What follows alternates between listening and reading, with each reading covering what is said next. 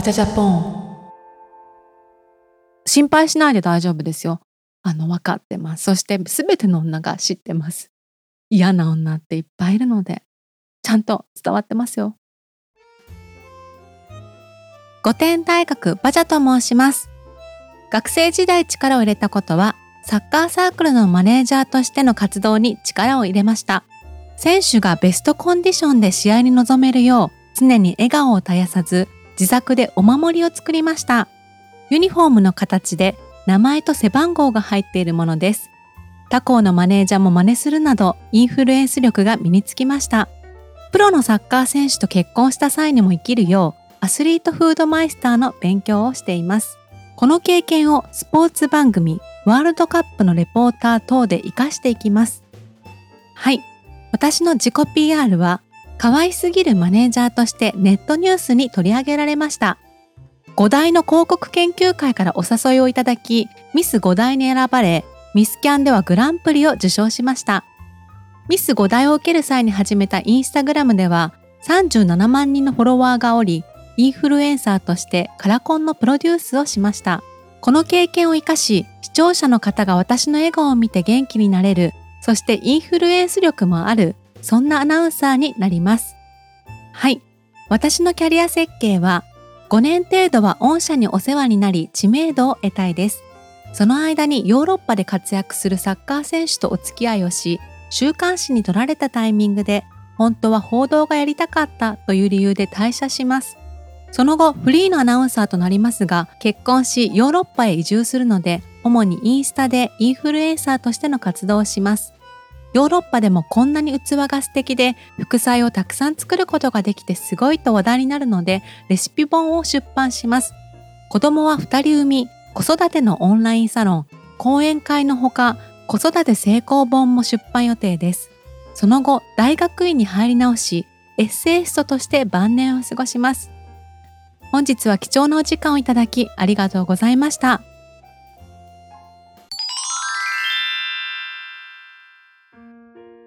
いかがお過ごしでしょうか？え今日はまず皆さんにお話しないといけないことがあります。御殿ラジオの方で私のファッションアイコンとして憧れていると話していた安藤優子さんがユニクロのセットアップを着たユニクロをご着用された姿がネットニュースに流れていました。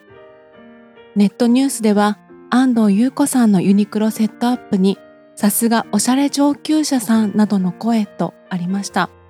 まさか安藤優子さんまでもがこのような手法を使わなくてはいけないというのはやっぱり私が世の中を変えていかなくてはいけないのではないかと思いました。しかも安藤優子さんはユニクロのセットアップにエルメスのバッグと腰にスカーフを巻いてサングラスをかけて豪邸の玄関の大きな鏡で自撮りをされておりました。さらに、ファッションチェックをいつもするという愛犬は微妙な顔をしていたということでした。このように有名な方が庶民のためにユニクロを着ているアピールをしなくてはならず、それをわざわざネットニュースが有名な方もユニクロ着てるよ。それを庶民の皆さんが素敵と言ってるよというのをわざわざネットニュースにするんですね。古典ラジオ新聞でも書かせていただきましたが、きっと今年はトップバリューまで降りてきてくださる有名人の方が出てくるのではないかと思っております。安藤優子さんのセットアップはカシミヤでユニクロの中では最高級ラインだと思います。プチプラでも私が着ると素敵でしょっていうのを言うにはちょっともユニクロだと使い古された手法になってしまったのではないでしょうか。おそらくここから GU に下がってもそんなにイメージは変わらないのでまさかイオンでこんなに素敵なという現象がおそらく春先頃から出てくるのではないかと予想しております、えー、この度は私がファッションアイコンとして憧れている安藤優子さんがこのような事態になってしまい大変心苦しく思っております私インスタでずっといけすかな女の研究してるじゃないですか。アルゴリズムが優秀なんですね、インスタグラムさんね。ついになんと韓国人のいけすかな女も表示されるようになりまして、韓国人のいけすかない女と日本人のいけすかな女の違いがあるのかっていう研究をこの数日1週間程度してきたのでちょっとその中間発表をしたいと思います。もし詳しい方いらっしゃいましたら是非情報提供お願いします。まずね一番大きいのは韓国の方はね顔と体と髪の毛にお金かけてんなっていうのがすごい出てますね。あの何よりもやっぱり顔が一番出したいっていうこうなんだろうな日本人だと持ち物とか身につけているアクセサリーとかジュエリーとかどこに行ったかをアピールしたいがちなんだけど韓国人の女はねまあそういう人もいるっちゃいるんだけどその欲よりは自分の顔髪の毛を見てっていう感じがすごい伝わってきました。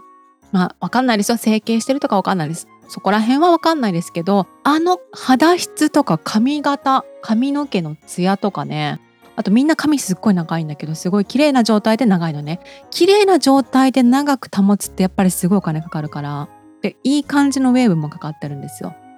あれはね肌とね髪には相当お金と時間がかかってるんじゃないかなと見ました。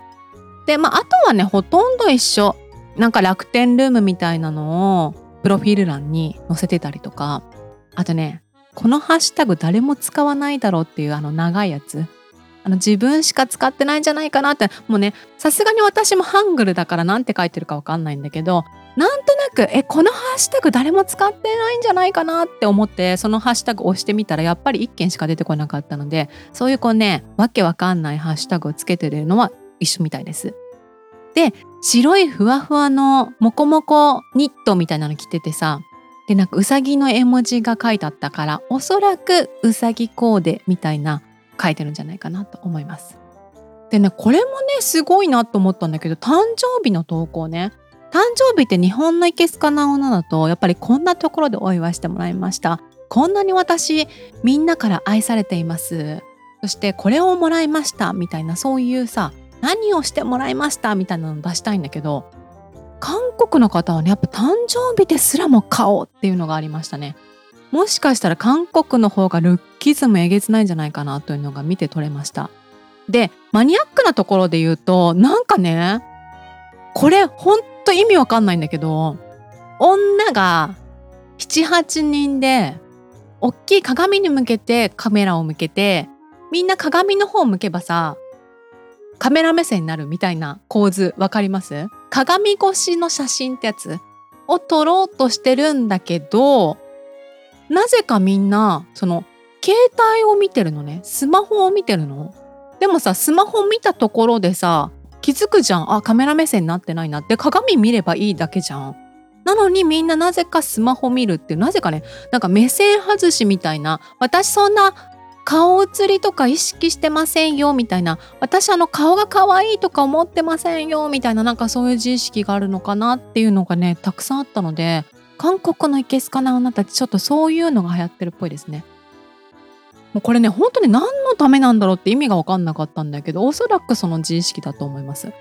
であと、まあ、共通点あ一緒だなと思ったのは結婚披露宴らしき写真でさ女たちの集合写真があるんだけどやっぱりねあのブランドバッグシャネルだの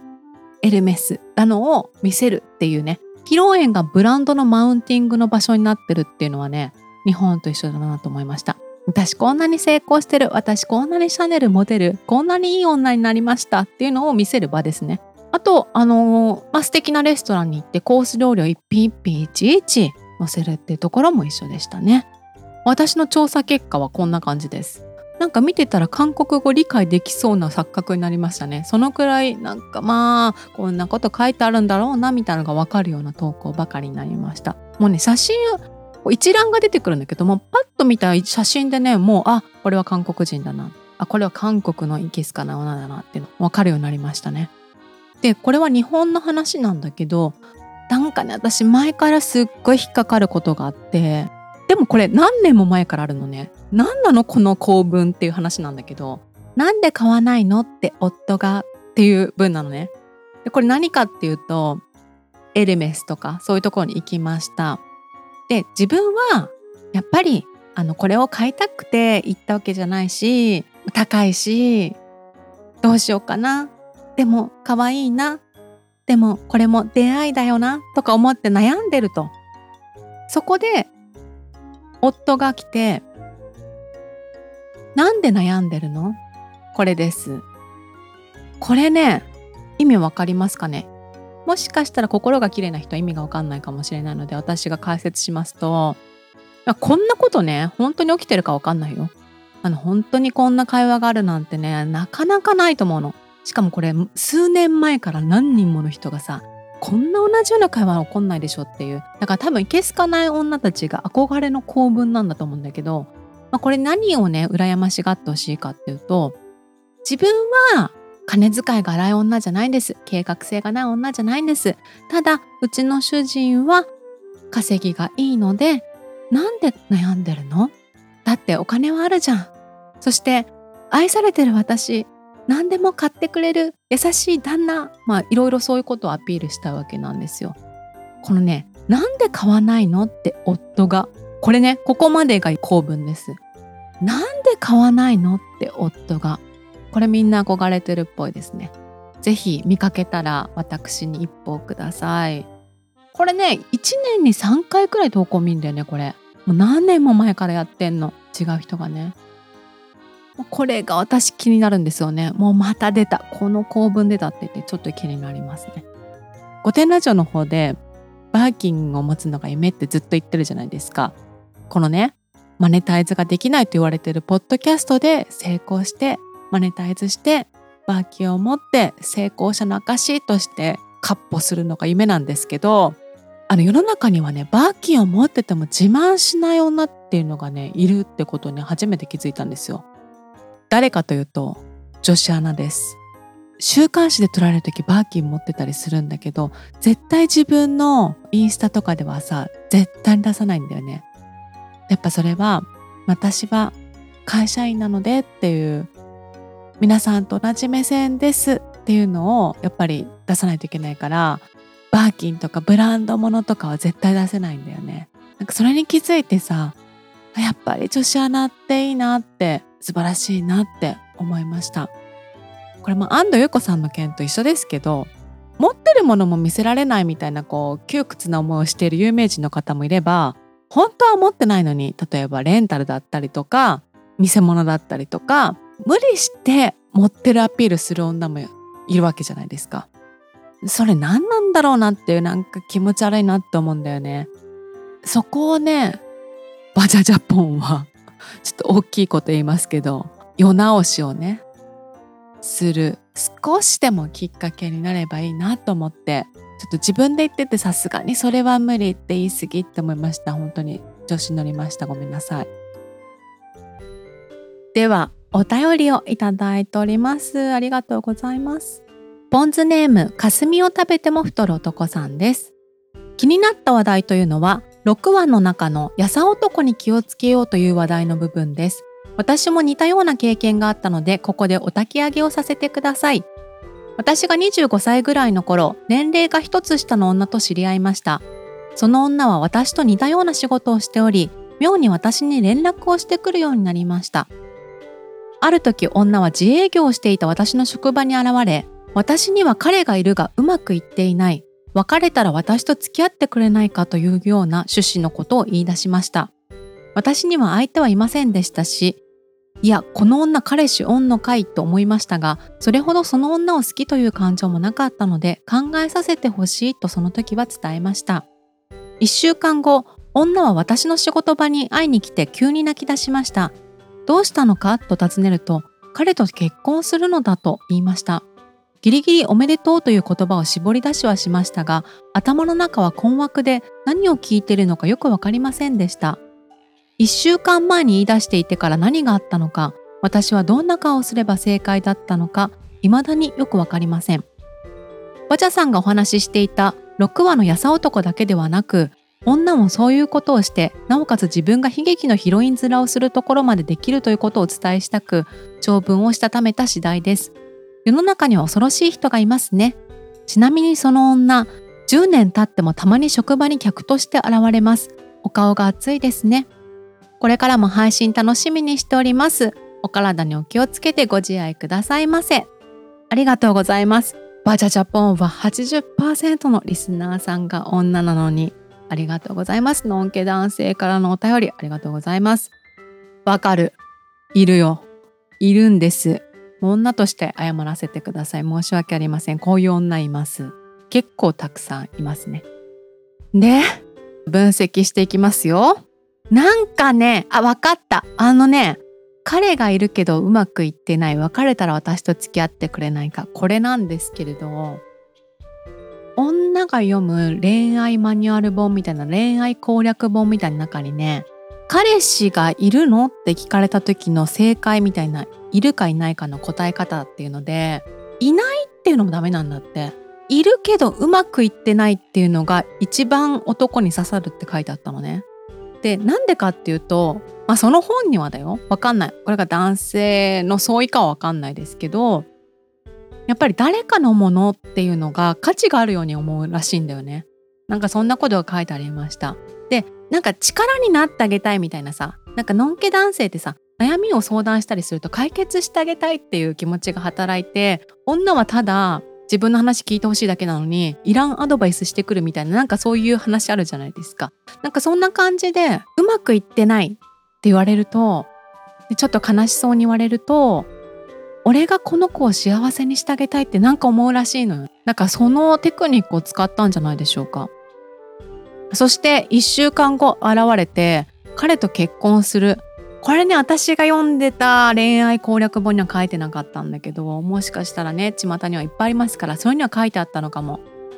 彼氏がいるって言ってうまくいかない男がいたら結婚するって言えばしかも泣いて。泣きながら結婚するって言えば本当は私あなたと結婚したいのにみたいなこう悲劇のヒロインですよね。それこそね。ドラマのような展開を。一か八か作戦じゃないですかこれ。だから多分霞を食べても太る男さんのことが好きではあったんだと思うんだよね。あわよくば乗り換えたいっていう気持ちあったんじゃない？だけどまあうまくいかないんだったら今の人でいいやみたいなのがあったんじゃないかな。うん、でもね本当あの女の怖いところとかあの私すごい知っててすごい見てきてるので心配しないで大丈夫ですよ。あの分かってますそして全ての女が知ってます嫌な女っていっぱいいるのでちゃんと伝わってますよ。いかがでしたでしょうか？冒頭では妄想女子アナの就活面接ということでね女子アナを目指す女の実像というのをですね私が話してみました。私もアナウンススクールに受験した経験がありますからその経験を生かしたいと思いましてアナウンサーいいなって憧れる気持ちを表してみました。ちなみに書類で落ちましたので何も学んでおりません。バチャジャポンこれ何話でしょうか？9話かな？一人語りもさなんかなんか締めっぽいじゃん。あのずっとなんか言うなんかさキラキラした話とか楽しい話。私もね楽しい話したいの。笑ってみんなの疲れが吹き飛ぶような面白い話したいんだけどさ。いけすかない女がどうとかさ。悪口がどうとかさ。ねなんかそんな話しかしてないから。なんか考えたのねこうみんながほっこりするようなほっとするような明日も頑張ろうって思えるようなことなんかないかなって思ってさ私もなんかお花が咲きましたみたいな話したいのよなくてさこの前ね、花束もらったのね。もらった時は、あ微妙なセンスの花束だなと思ったの。ありがたいよ。本当にありがとうございますと思うんだけど、そのね、花束自体のセンスはまた別じゃないですか、感謝とは。で、まあセンスなんかあんまりだなって思ったの、その花束のね。だけど、まあ、家に帰ってきて、自分で花瓶に行けたわけですよ。ちょっとバランスとかもね、整えながらね、行けたのね。